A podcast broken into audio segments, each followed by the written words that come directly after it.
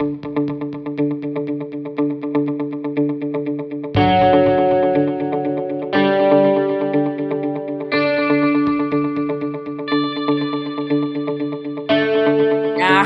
you thought we were done with television. We're not. We're still in October. We're still in October and the shows are still coming out, and the poor critic has been chained to his couch. I literally went in there and chained him to his couch and said, You're not leaving until you watch all these shows. Maybe not literally, and maybe I didn't do that, but in my mind, I think I did. We're going to finish some of these shows that um, most of them will be familiar to you, but there's one or two that could, maybe one, that's uh, a little new to you. We're going to start it off with a very familiar uh, show on USA that really, when it launched, the world by storm. I mean, everybody was talking about this show season one, and then it kind of teetered off a little bit season two, but we're back with Mr. Robot Yeah. season three. And is this guy talking to himself? Is he crazy? Is he? I mean, we we're finding out some things, and then some things are uh, defunct or debunked, rather. Um, what what's going on here? Well, you know, at the beginning of this season, he seems to have extricated himself from his father's ghost because that's his ulterior um, persona. Uh huh. So he's figured this out. He thinks that he's okay, but is he okay? We know he's not. No, no. Now, it's just like Fight Club in this way. so, you know, his father's persona is played by Christian Slater, and the he in question is Elliot, played by Rami Malek. So, what we find out is that his father, that persona, has its own plan to bring down E Corp, which is Mm. Evil Corp in his brain. Um, so, you know, we can think of corporations like that in the real world. Uh, and he does have a tentative partnership, I guess. I guess we could say, Okay. um, with uh, another entity that I won't even get into. And that entity has its own motivations. Hmm. Okay. And some people have announced themselves as allies when we didn't know they were, and allies again to the father persona. Now, Elliot is trying to stop his father persona from accomplishing this task, and his sister is in his corner. But he does not know who's on what side, of course. oh dear. Now, unlike season two, we're no longer where he's hallucinating and in prison and he's Mhm. not doing what he needs to be doing. Because this show works when he is actively trying to start something or stop something. So in this case, he's now back to actively trying to stop something and it is gripping. So I just hope that they've learned their lesson from season two. I know, look, they were feeling themselves after season one. They wanted to experiment. I understand, Sam Esmail. I understand. But now it's time to get back to what we're about, and hopefully that will continue from now on. So I will say this to end for Mr. Robot. If you didn't finish season two, just pick up season three. You won't have any more clarity than the rest of us, so you'll be fine. All right. Netflix has a new show called Mind Hunter, Oh, and it's produced by some very there's some big wigs. Yeah. Uh, and it you can binge it. You can watch all of it. I think it's what ten, maybe. yes, that's right. Mm-hmm. So, tell us who's behind this. Tell us what's going on. Yes. Should we watch it? Well, it is executive produced by David Fincher. I mean, I, do I even have to list what he's done? I just talked about one of his movies. Of course, House of Cards for Netflix. Uh, just everything you can think of. Seven, Zodiac. Zodiac, Yeah. mhm. Gone Girl. And it's also executive produced by Charlize Theron. Uh-oh. Hmm, hey. So this is based on the book by Johnny Douglas called Mindhunter Inside the FBI's Elite Serial Crime Unit. And this is in 1977. So this is the early days of, of criminal psychology, criminal profiling at the FBI. And we have a young special agent played by Jonathan Groff. Uh, his name is Holden Ford and he's in the behavioral science unit. He is a hostage negotiator. We see him transition from that to being essentially a professor of criminal psychology and profiling for the FBI. Now, this is not enough for him because he thinks he has a way to find what will eventually be called serial killers. Mm. So they don't even have that name for them yet at this time. And he finds uh, a mentor in uh, the character played by Holt McCallany, Bill Tench. Mm. And what they do is Bill's uh, job is to go around the country training uh, cops, essentially. And by doing that, they can actually start investigating their own things about these serial killers Mm. who they suspect are out there. So they have to do this on their own time because their boss ain't really feeling it. And of course, this causes tension because Holden just wants to focus on the serial killers. Okay. So this is, if you saw uh, Manhunt Unabomber earlier, a, a few months ago, this is in that world, um, but it's before all of that. We're seeing Okay. how this came to be. Uh, is it as gripping as that? Well, not as far as I haven't finished, not as far as I've watched. But if you're interested in this, it's fine. You just you'll just track them and go, okay, this is the early goings. These are the early days. Let's see what they're thinking about. So this is all about what's going on cerebrally.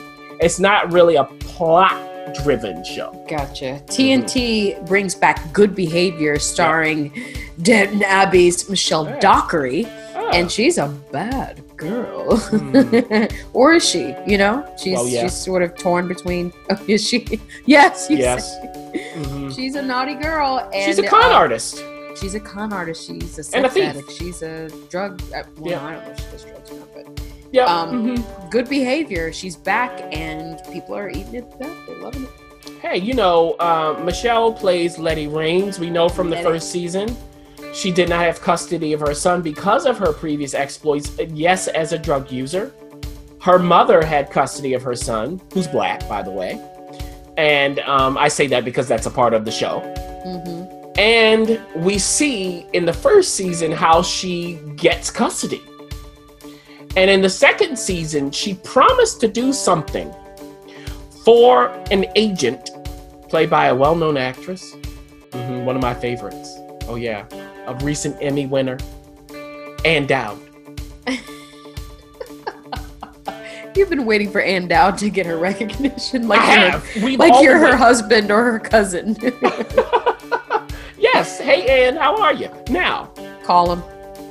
now look she uh, fulfilled the agreement to the letter of the agreement but not the spirit. Because she was supposed to turn in a guy she met in first se- in the first season who was a hitman. But he's a hitman with a heart of gold. Oh my gosh. okay. Oh boy. she was supposed to turn him in but she claimed that she doesn't know who, where he is. She did everything she could essentially but we know that they're together. They're now on the run in quotes he's on the run she's with him but she's pretending not to be with him. Okay. And the son is with them. So they're trying to figure out how can they live together? How can they put the son in school? All of this stuff is is causing a problem. And how can they hide him? They have uh, you know different personalities all that kind of stuff. It's like they're in their own witness protection program. And they were supposed to give up their vices but can they he's like look i gotta make some money for this lifestyle you want to live. And she's like look i need some new clothes. So that's good behavior. I think that it's picking up right where we left off from season one. If you like season one you'll like season two. This is not something to take seriously. It's entertaining enough. And there we go. I'm enjoying it.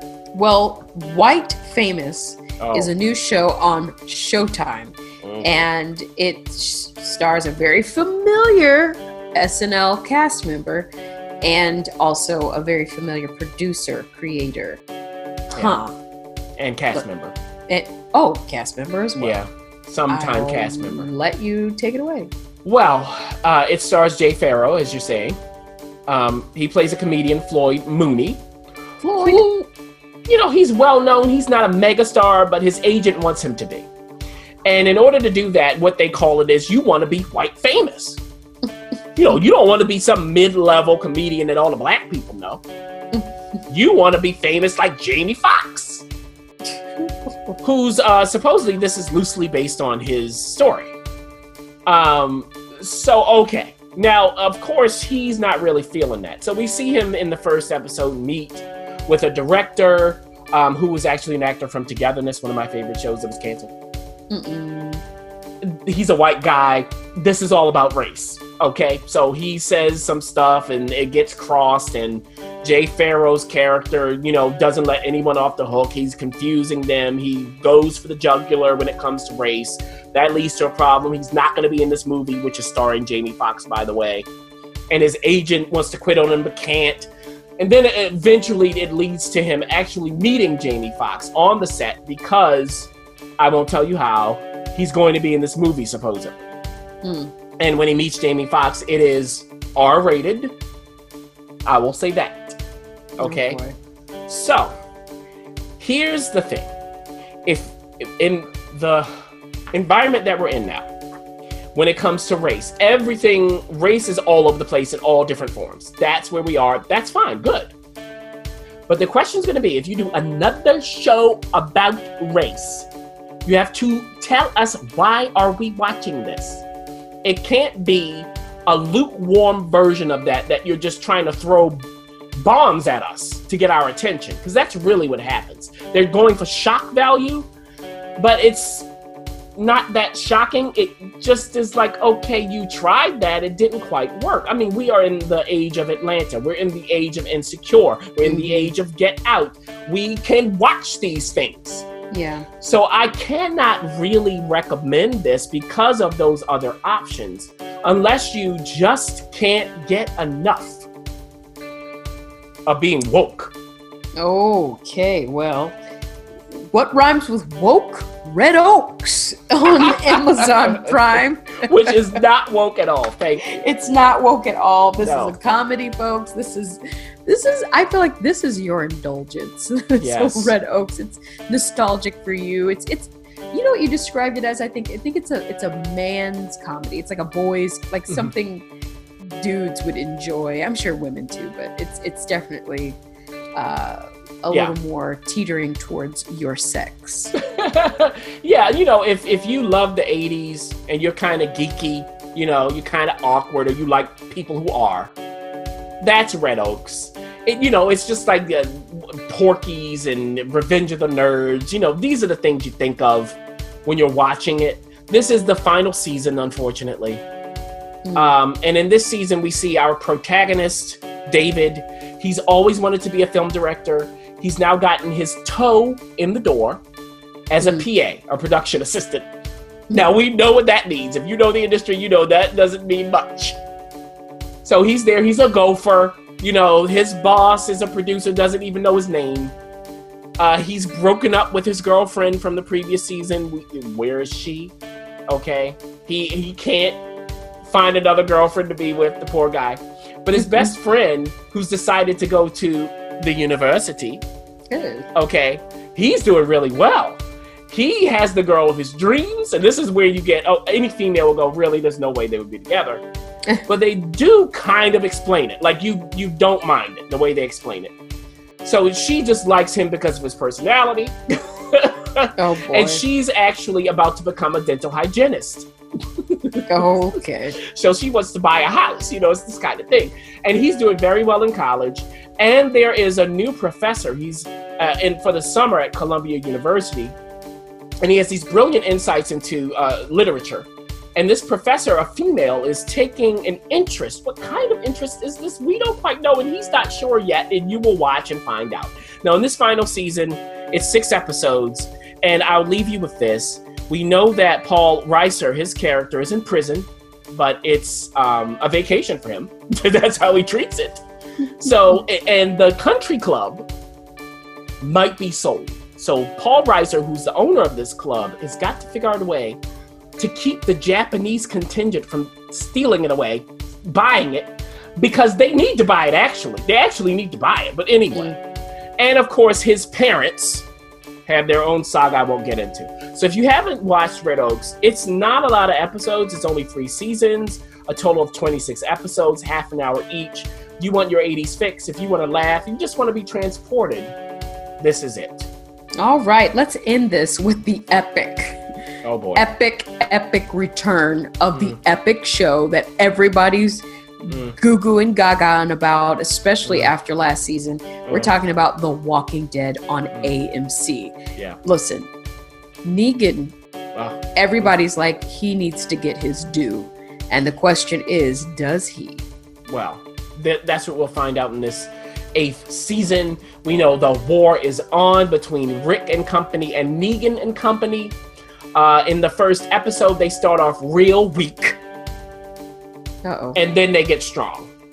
Okay, they start off. We know you know what's going to happen. We've seen this in movies. We've seen this in TV shows. Any kind of war that's about to break off. You have the preparations. You have the leaders stand up and give their speech. That bores me.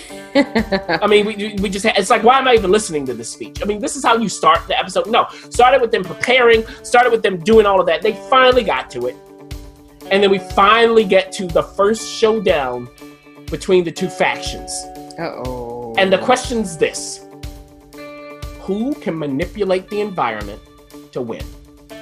That includes not only knowledge of the environment itself, the locations, the buildings, where everything is, but also how you can use the zombies to your advantage.